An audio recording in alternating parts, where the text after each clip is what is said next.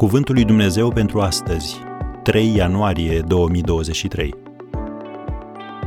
Scrie, fiindcă aceste cuvinte sunt vrednice de crezut și adevărate. Apocalipsa 21, versetul 5. Raiul este real.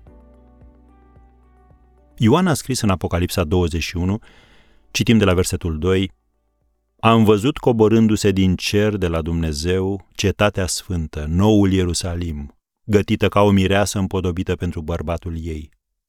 Și am auzit un glas tare care ieșea din scaunul de domnie și zicea, Iată cortul lui Dumnezeu cu oamenii, El va locui cu ei și ei vor fi poporul lui și Dumnezeu însuși va fi cu ei.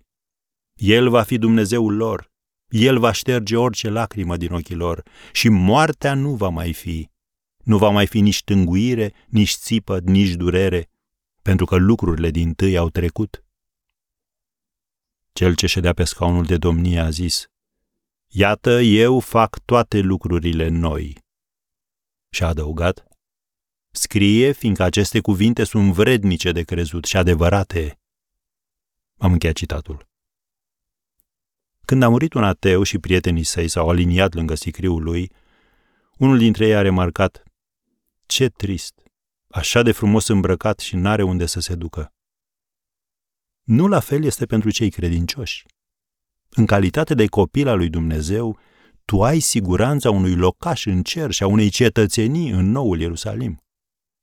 Ioan continuă, Îngerul care vorbea cu mine avea ca măsurătoare o trestie din aur ca să măsoare cetatea. Versetul 15 din Apocalipsa 21. Cetatea este un cub perfect cu latura de aproximativ 875 de kilometri, cum scrie în versetul 16, adică de vreo 20 de ori mai mare decât Regatul Unit al Marii Britanii, de vreo 10 ori mai mare decât Franța și mai mare decât India.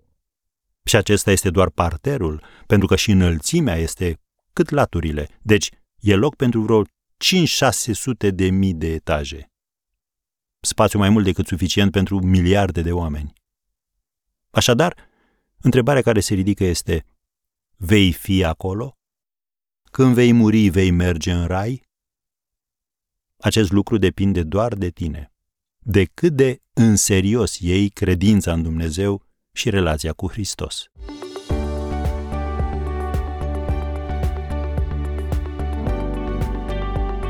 Ați ascultat Cuvântul lui Dumnezeu pentru astăzi, rubrica realizată în colaborare cu Fundația SER România.